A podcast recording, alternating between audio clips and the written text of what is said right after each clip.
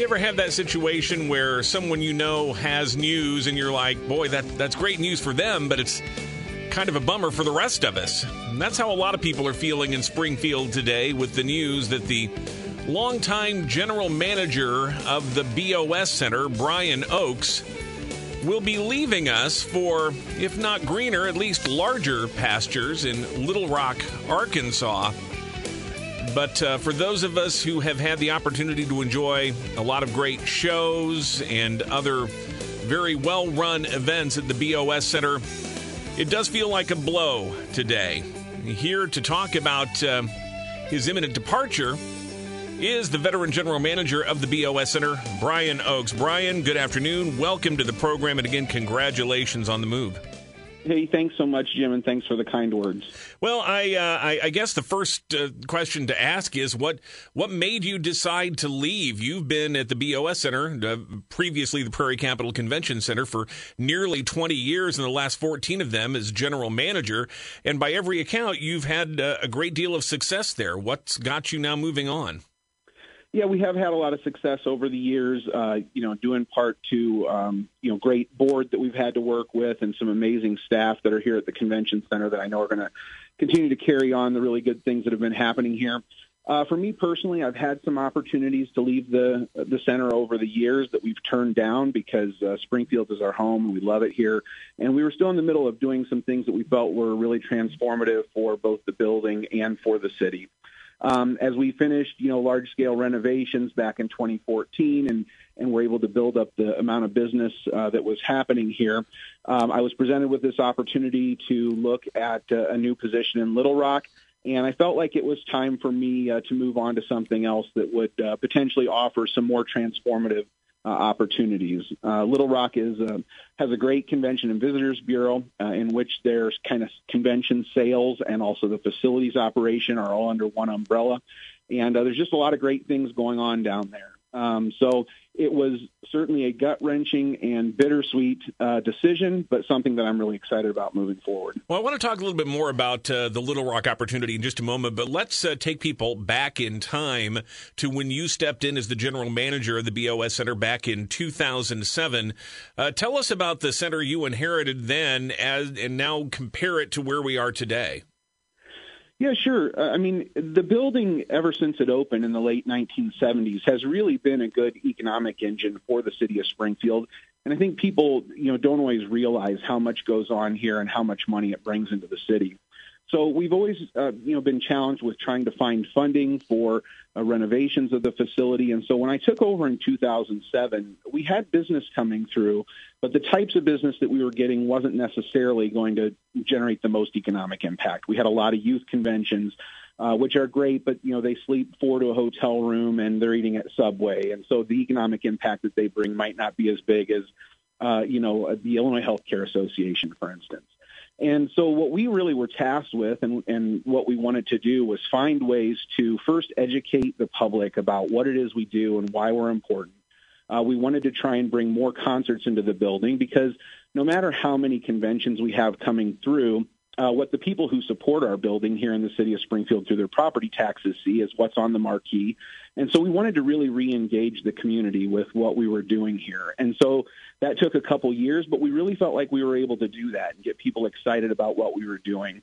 After that, in probably around 2009 or 10, there started to be some opportunities for us to work with the city on some TIF funding and the state on the Build Illinois program that was happening at the time. And so between a combination of those two entities and a bond issue that we put forth through the convention center, we were able to put together about $17 million for a much-needed large-scale renovation of the facility.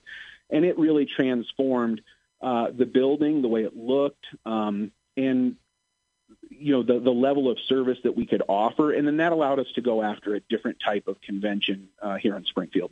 We're talking with Brian Oakes, who will be departing as the general manager of the BOS Center in the coming weeks to make that move to Little Rock. And Brian, we know the last 18 months or so has had a lot of people, I guess, rethinking their career paths, their livelihoods, etc.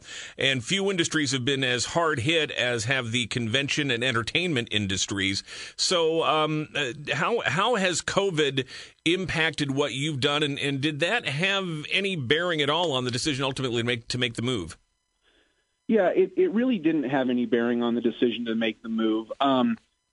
I think we did as good a job as we could do managing through COVID. It was one of those circumstances that nobody could have foreseen. And as you mentioned, I think it probably hit the hospitality industry and conventions and concert arenas, live event venues as hard as anyone. What we did through the pandemic that I think has really paid off for us is, you know, we used a combination of the federal stimulus plans that were being put into place to help people on unemployment. And when those things were available, we were furloughing a lot of our employees that could still get close to their full paycheck on unemployment with that stimulus as they would if they were on our paycheck. And so the first thing that we did is we protected the revenues of the convention center so that coming out of the pandemic, we wouldn't be handcuffed moving forward. The other thing that did for us by taking care of our people is while we know a lot of other venues and really just businesses in general are having a hard time finding employees, we were able to bring back the majority of our people. And so our staff is ready to go moving forward. And we're excited about September was our best month since the pandemic. After the first of the year, we only have a couple of open weekends from January through May, and it really feels like a quote-unquote normalized year for us. So we feel like the hospitality industry and conventions and live events, sporting events are all on the cusp of getting back to some level of normalcy, even if it's not 100%. And so we're excited about how we managed through the pandemic in order to set ourselves up for success moving forward. You're moving on to Little Rock, a city that is almost 5 times as big as Springfield. And as you noted, in your new position with the Convention and Visitors Bureau there, you'll be dealing with a lot of traditional CVB types of activities, but you'll also be overseeing multiple venues there. So what are you anticipating in terms of the opportunities that opens up for you in bringing events and entertainment acts to those multiple venues? Yeah, I think that was one of the things that was really attractive about Little Rock. They're very innovative. They've just taken on some new steps with overseeing their box office, which will generate some new revenues that I think they'd like to at least explore, promoting additional events through their 2,300-seat Performing Arts Theater and an 8,000-seat outdoor amphitheater. There's also a 220,000-square-foot convention center, which is close to 4 times as large as the convention center here, and also something called the River Market, which is a 20-ish vendor food hall, farmers market, indoor-outdoor event space. So there's just a lot of really exciting opportunities to be able to go in, use creativity, and build on what's already an extremely successful Convention and Visitors Bureau there. Any chance you'll get to stage the reality show there that was talked about for the convention center here in Springfield that never came to light? Seems like there'd be even more opportunities for great drama to play out there. You know, I kind of doubt it, although I do think that was a really great idea that it's unfortunate that got shelved. Would have brought a lot of a highlight to not only the convention center, but the city of Springfield. And, of course, that is the pilot show that we shot, Unconventional, that would have been about all the unique subcultures of people who host conventions in our great country. We'll see if that ever comes to light again, but probably not in Little Rock. You're still the subject of one of my all-time favorite stories in a quarter century of covering news and events here in Springfield, when you chased down the moron who pulled a false fire alarm in the middle of a show there at the convention center, and you actually you ran after him and nabbed him. That is, I think, today to this day, still one of the best stories that I've ever experienced here in Springfield. Well, thank you. Maybe one of the dumber things I've done in my career here as well. But, you know, I mean, honest, that was during a Weird Al Yankovic show. I know. That guy needed to be brought to justice. That was a crime against humanity. Well, and I think one of the funny parts is because Weird Al's show is unique, people didn't really know if fire alarms were going off or if it was just part of the concert. But, of course, it did pose the potential of a very serious safety risk to our patrons. It's something we take seriously. And as you know how the story played out, I ended up, I'm a big guy, Jim, but I was able to chase a person around through downtown Springfield until the police were able to come and assist and catch them. I love that story. Brian Oakes, how quickly will you be leaving us? And what, if anything, can you tell us about the search for your replacement?